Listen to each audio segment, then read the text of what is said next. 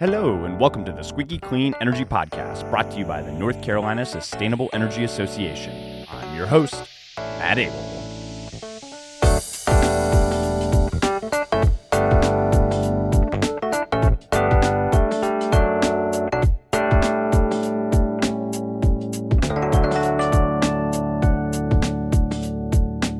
Squeaky Clean listeners, welcome to the 81st episode of the Squeaky Clean Energy Podcast, where we bring you the latest in North Carolina clean energy news, policy, and more every 2 weeks. And we're back. After a short holiday break hiatus, we've got one more episode for you before the end of 2022, and lots more exciting content lined up and ready to go for 2023. But on today's episode, we're bringing you a conversation with a guest who will cover the state of the states when it comes to energy efficiency to share exactly how North Carolina stacks up against the other 49 states across the country. In the conversation, we talk about what North Carolina does well and where there's a lot left to be desired. We'll also talk about how those efforts compare to our neighboring states to the north and south. So stay tuned for that conversation after a few short updates. As many of the followers of this podcast know, we're set to receive a carbon plan order from the North Carolina Utilities Commission here in the very near future. In fact, HB 951, which was the bill that put all of this into effect, requires that the Commission issue a final plan by December 31st, 2022. And as a quick reminder, the bill establishes mandates to see 70% carbon reduction in the electricity sector by 2030 and to achieve carbon neutrality by 2050. Throughout all of 2022, the proceedings have been time and resource intensive, starting with stakeholder meetings, then modeling from the utilities, followed by modeling proposed by other interveners, including NCSEA, the Southern Environmental Law Center, the NRDC, and Sierra Club. Then, after that, was evidentiary hearings at the Dobbs Building in downtown Raleigh, followed by proposed orders from interveners, and all of those efforts leading up to the order we're expecting to see here in the next week or so. So stay tuned, as we'll be one of the first to provide an analysis of what's in that order and what it means for the future of electricity in North Carolina.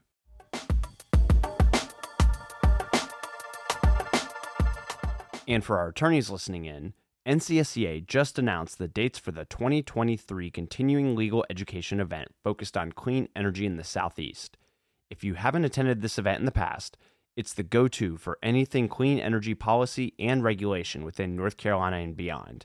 This year, in particular, will be focused on HOAs and rooftop solar, the South Carolina RTO study, FERC Order 2222, and of course, the Carbon Plan.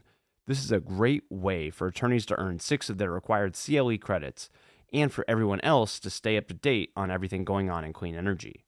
This year's event will take place on February 23rd in Raleigh. Make sure to mark your calendars and register today at energync.org.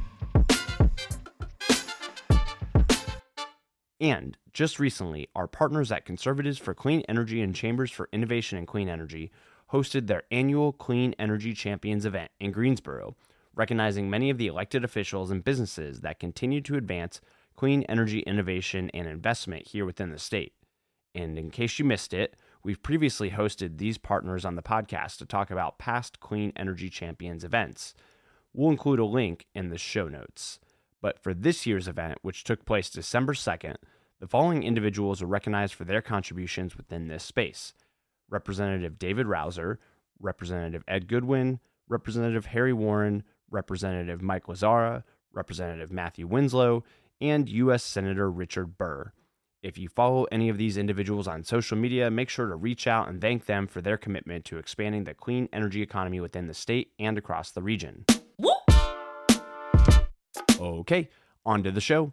As mentioned, we're excited to welcome on a guest who has some of the best insight into the state of energy efficiency across the country. I'm so excited to welcome them on to talk about the latest trends in energy efficiency while taking a deep dive into North Carolina's scorecard. All right, without further ado, let's welcome on our guest.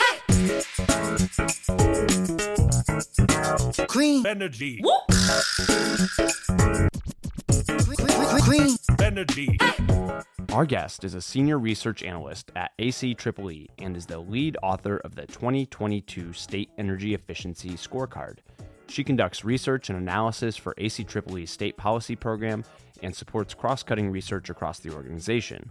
Prior to joining ACEEE, our guest worked at UCLA as a research assistant and most recently as an intern at the Alliance to Save Energy, contributing to energy efficiency projects for the Research and Strategic Initiatives team. Our guest holds a Master of Environmental Management from the Yale School of the Environment and a bachelor's degree in environmental science from the University of California, Los Angeles. Ladies and gentlemen, please welcome Sagarika Subramanian with ACEEE to the Squeaky Clean Energy Podcast. Sagarika, welcome to the pod. Thanks for having me. So let's just dive right into it.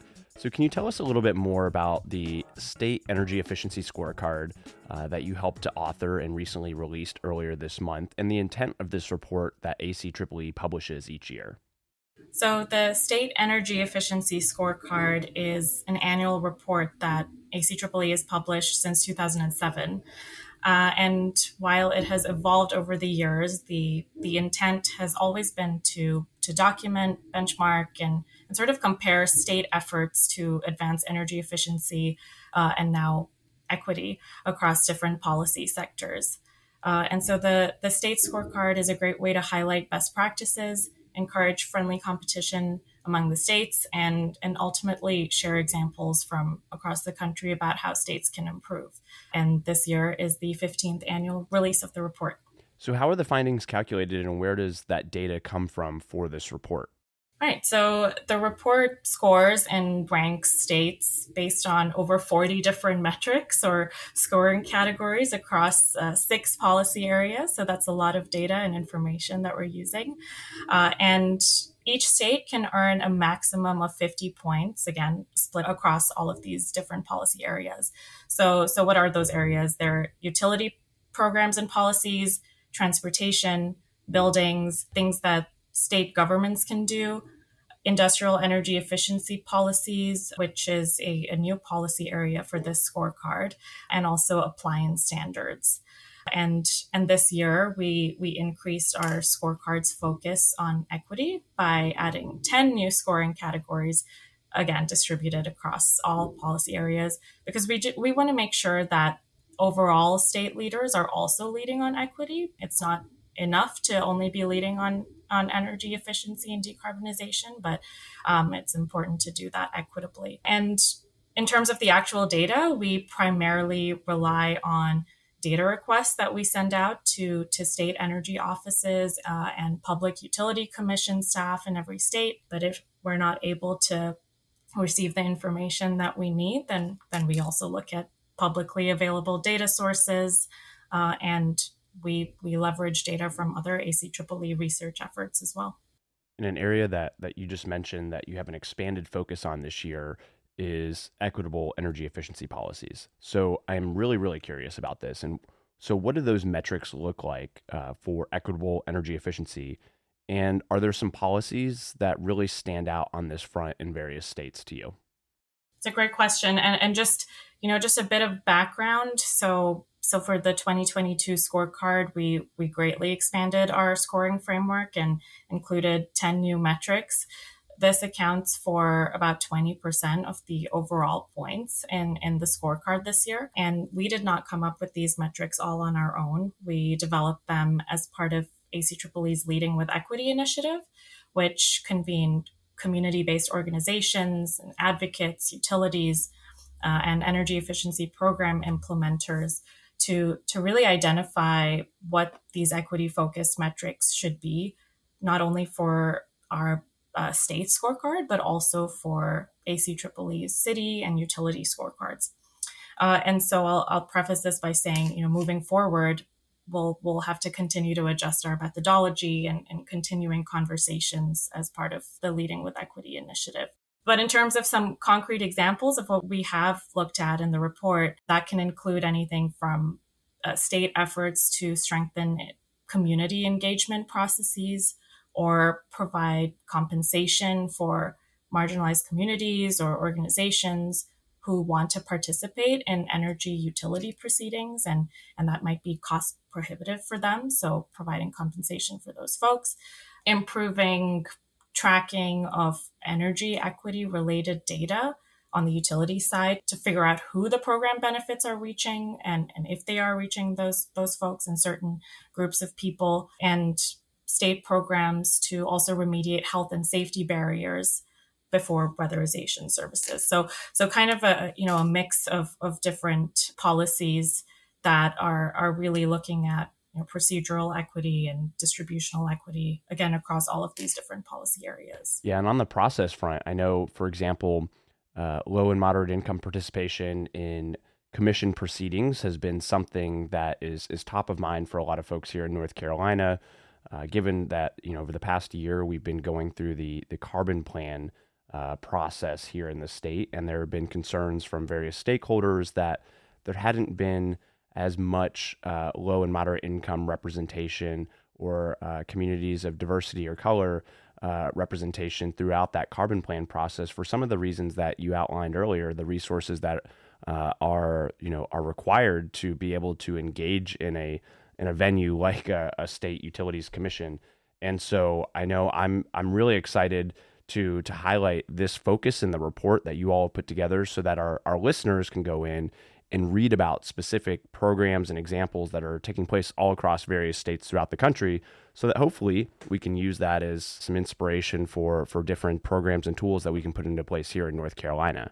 So taking a step back, looking at the states that rank in the top 10 on the scorecard, with California, Massachusetts, New York, Vermont, and Maine all at the top, are there connecting threads that propel each of these states to the top of this list? And, is it something like whether they're red or blue states? Is there something that's different about their utility market structure? Overall, why are these states at the top of the list? That's a great question. And there are certainly some connecting threads between the top 10 states.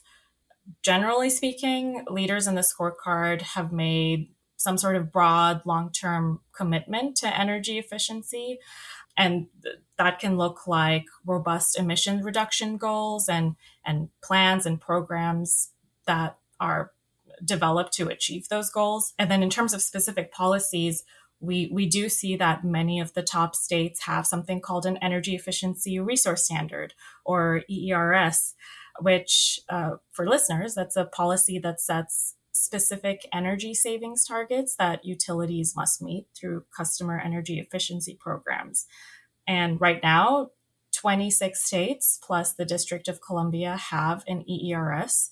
And we see that states with an EERS achieve 3 to 4 times the levels of savings compared to those without one. So it's quite an effective policy.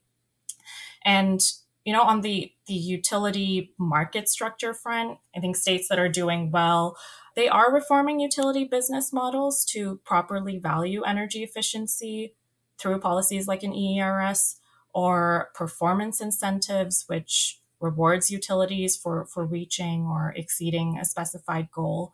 So perhaps, on that front, where we are moving away slowly from the traditional utility business model, and some of these top states are going in that direction. And, in terms of non-utility policies, top states have updated their building energy codes for residential and commercial buildings. They're incentivizing electric vehicle adoption, supporting mass transit, and adopting energy and water saving appliance standards, which are really important too. So I don't think it's necessarily a question of blue states versus red states. Energy efficiency historically has been a bipartisan priority. And we're just seeing that some states are more committed to using energy efficiency as a resource than others. Yeah, and a good sort of interesting case study, right, is North Carolina, who is, I think one of the purplest of purple states in the country.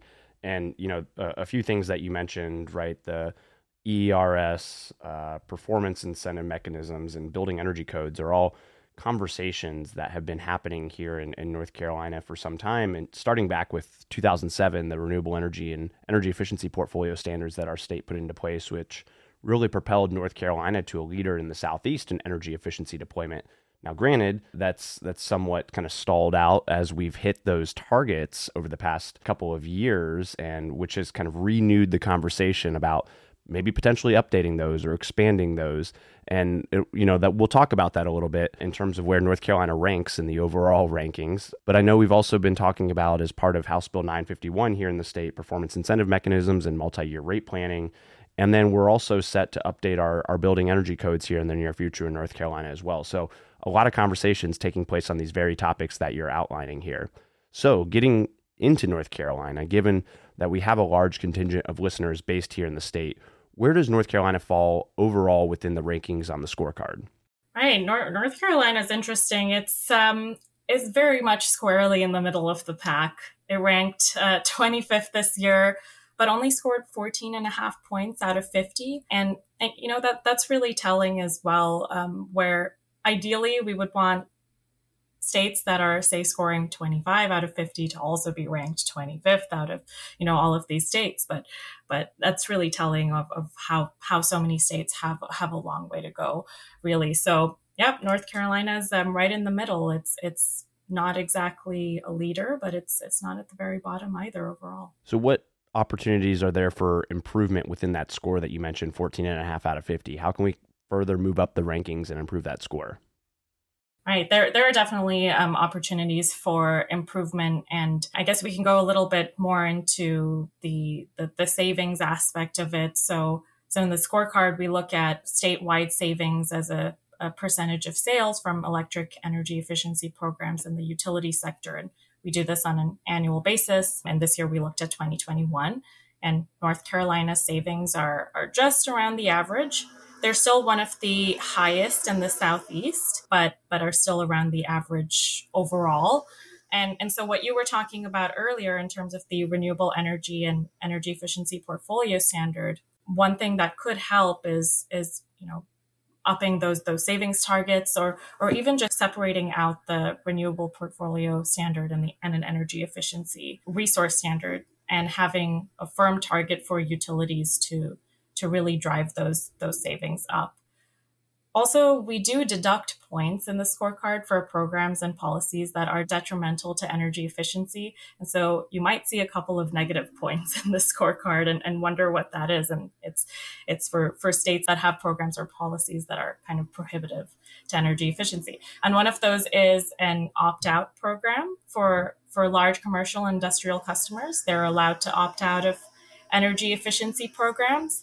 And allowing those customers to do that just leaves so many efficiency savings and emissions reductions behind and on the table. And, you know, instead of that, there are opportunities like something called a self-direct program, which would also require these large industrial customers to still have ownership over their energy efficiency investments, but then you have the utility program administrators measuring and verifying those savings. And so we're still able to capture those savings. And you mentioned building energy codes. We certainly see an opportunity for North Carolina to update those codes and make newly constructed buildings more energy efficient. North Carolina could invest more in public transit, as could many states in the scorecard.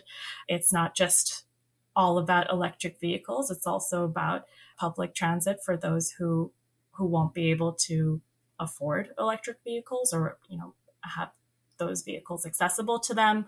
And so that's not uniquely specific to North Carolina, but is another area that could be improved on. So speaking of uniquely specific to North Carolina, you talked about the ability of large energy consumers to opt out of energy efficiency programs.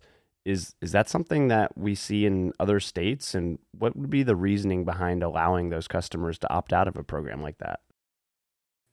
That is something we do see in other states, and I think particularly in the Southeast as well.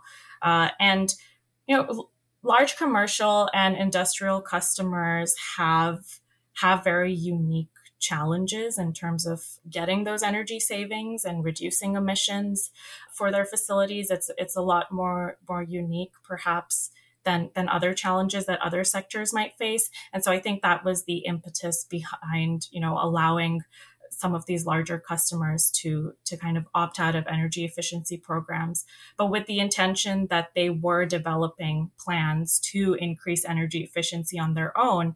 And we've seen over the years that those savings aren't usually verified. And so things like self-direct programs could really help.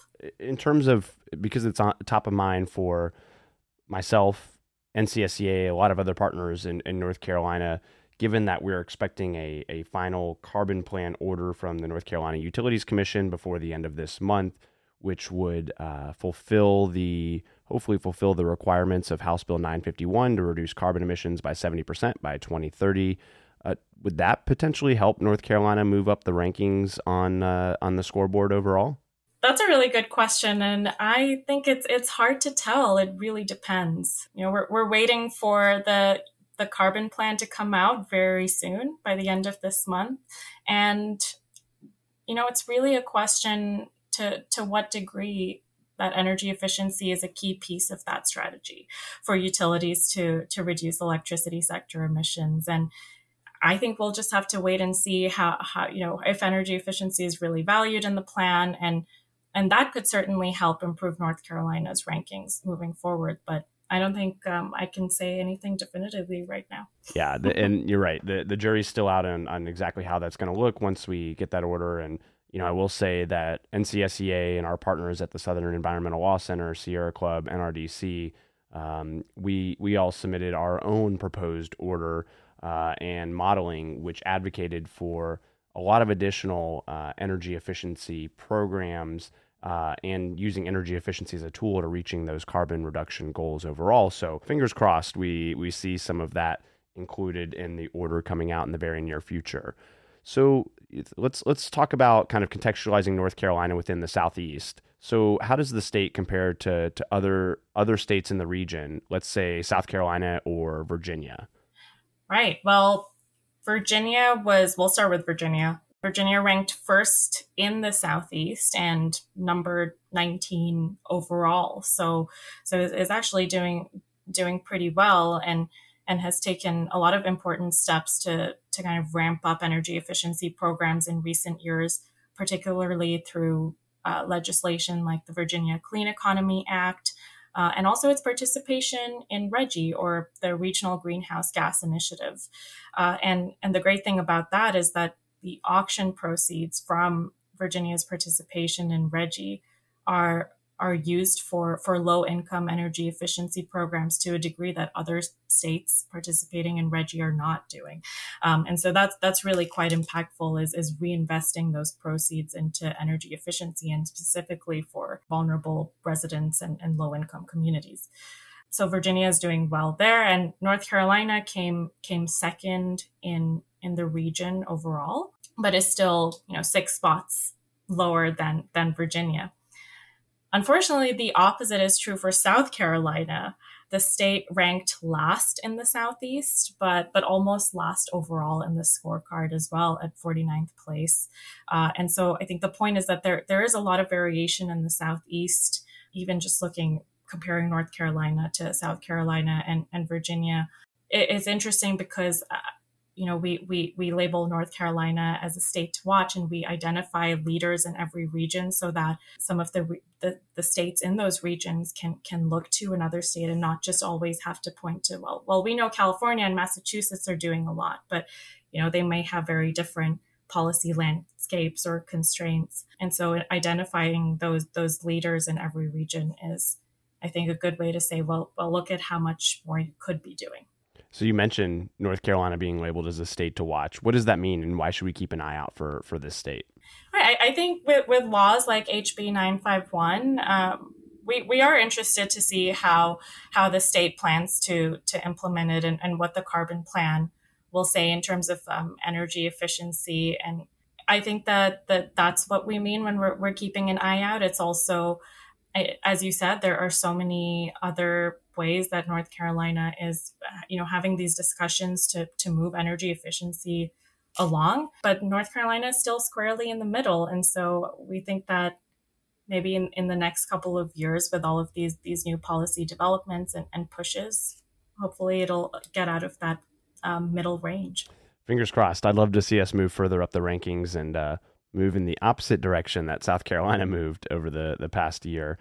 Before we dive into our last question, I did want to ask, given all the excitement around the Inflation Reduction Act and historic amounts of funding being invested into energy efficiency and clean energy, How could we expect to see that funding impact the findings of this report and states' efforts on the EE front in the future? We don't necessarily look at federal funding in our state scorecard report, but I would be remiss to mention that all of this new funding from Bipartisan Infrastructure Law and Inflation Reduction Act really offers unprecedented levels of support for states to truly invest in clean energy and energy efficiency, especially with states that may not feel like they have the appropriate funding to do so. And so now that all of this money is going towards states, we think it'll be a big game changer. And we hope to see a lot of the benefits of energy efficiency reach lots of people because of this. So given that ACEEE has been tracking state rankings for about 15 years or so, what are some of the biggest trends within energy efficiency and energy that you're seeing right now for listeners to keep an eye on moving forward? Yep, great question. I'll start with California, who recently approved the new clean car rules to really accelerate the transition of electric vehicles and requiring that all new light and medium-duty vehicles sold in the state need to be zero emissions by 2035. And transportation is the largest source of greenhouse gas emissions in the U.S. So we think this will really move the needle in the right direction, especially as other states already look to California for policies and do adopt California's vehicle regulations. And so as more states start adopting these new approved clean car rules, we think that'll have a big impact in terms of moving the needle. On the building side, we're also seeing building performance standards as an emerging area in some states.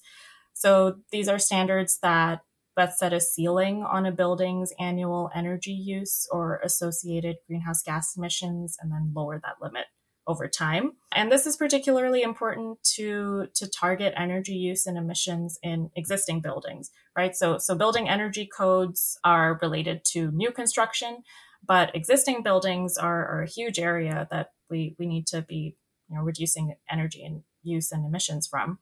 So right now, only 3 states, Washington, Colorado, and Maryland, plus DC, have passed building performance standard legislation, but I think we'll continue to see that being adopted in more states in the future. On the industrial side, since this is a new policy area that we've looked at in the state scorecard, states are really starting to tackle emissions from the industrial sector, and energy efficiency is a really important first step towards doing that and can pair well with other decarbonization tools for the industrial sector.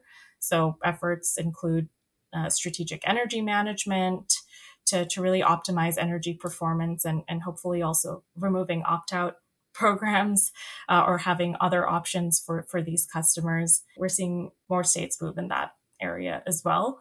And then on the equity side, more and more states are understanding the importance of just being inclusive of all customers and really collaborating with these communities, identifying communities that would benefit greatly from energy efficiency policies and programs.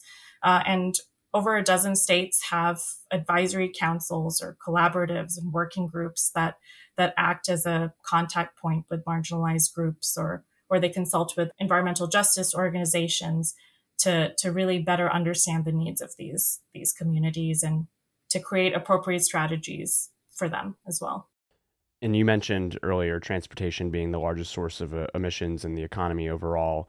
One area that I think North Carolina stands to improve is within the transportation sector, especially given that we are currently in the midst of developing a clean transportation plan led up by the North Carolina Department of Transportation to help us reach our state's goals of 1.25 million EVs on the road by 2030. So hopefully that will help us move further up the rankings as well in the future. And I know some of the folks on our team as well actively participate in a collaborative called the Low Income Energy Affordability Collaborative here in North Carolina with the utilities, in which that collaborative has helped to spearhead a number of pilot programs, including tariffed on-bill financing through the utilities here. So again, I'm really excited to see a lot of these programs come to fruition here and hopefully continue to move us up the rankings and push us into a position as the leader within the Southeast, although I know we've got a pretty strong competitor just to the north of us. But I'll make sure that we share out in the show notes from today's episode the North Carolina State Scorecard that you all have put together, and a link to the report overall for folks to do a deep dive into a number of these programs that you've outlined, see some of the metrics that you've put together in compiling all of the data, especially as it relates to equitable EE programs. Some really, really incredible work from you and the team. So I just wanted to thank you so much, Sagarika, for joining us on today's episode of the Squeaky Clean Energy Podcast and sharing some updates from the state scorecard. Matt, thank you so much for having me, and I hope that folks find this report useful. We really do want to highlight all of the work that the states are doing, but also nudge lots of states in the right direction too. I'm going to keep my key takeaway short because I actually have an ask for all of our listeners. But before that, I did want to reflect on North Carolina's standing as a middle-of-the-pack EE implementer. North Carolina was for some time a leader in this space dating back to 2007 with the REPS law that passed. However, we haven't kept up with the times and need a big push to propel the state back into a leadership role. That's where all of you come in. This is an opportunity to push state regulators and policymakers to prioritize EE as a means to reaching our state's emission reduction goals. And now is the time for the ask. If you've been listening to this podcast for some time and enjoy what you hear, I'm asking you to consider contributing to the North Carolina Sustainable Energy Association. Your contributions and those of your clean energy neighbors help to make programming like this possible. Now, through the end of January, we're conducting a campaign that's dependent upon your support to help ensure we're as prepared as possible to be able to handle what is shaping up to be a busy, busy 2023. Your support is instrumental to a strong clean energy showing at the North Carolina Utilities Commission and North Carolina General Assembly. Make sure to visit energync.org for more information on our annual giving campaign and to find out how you can help support today. All right, that's it. See y'all later.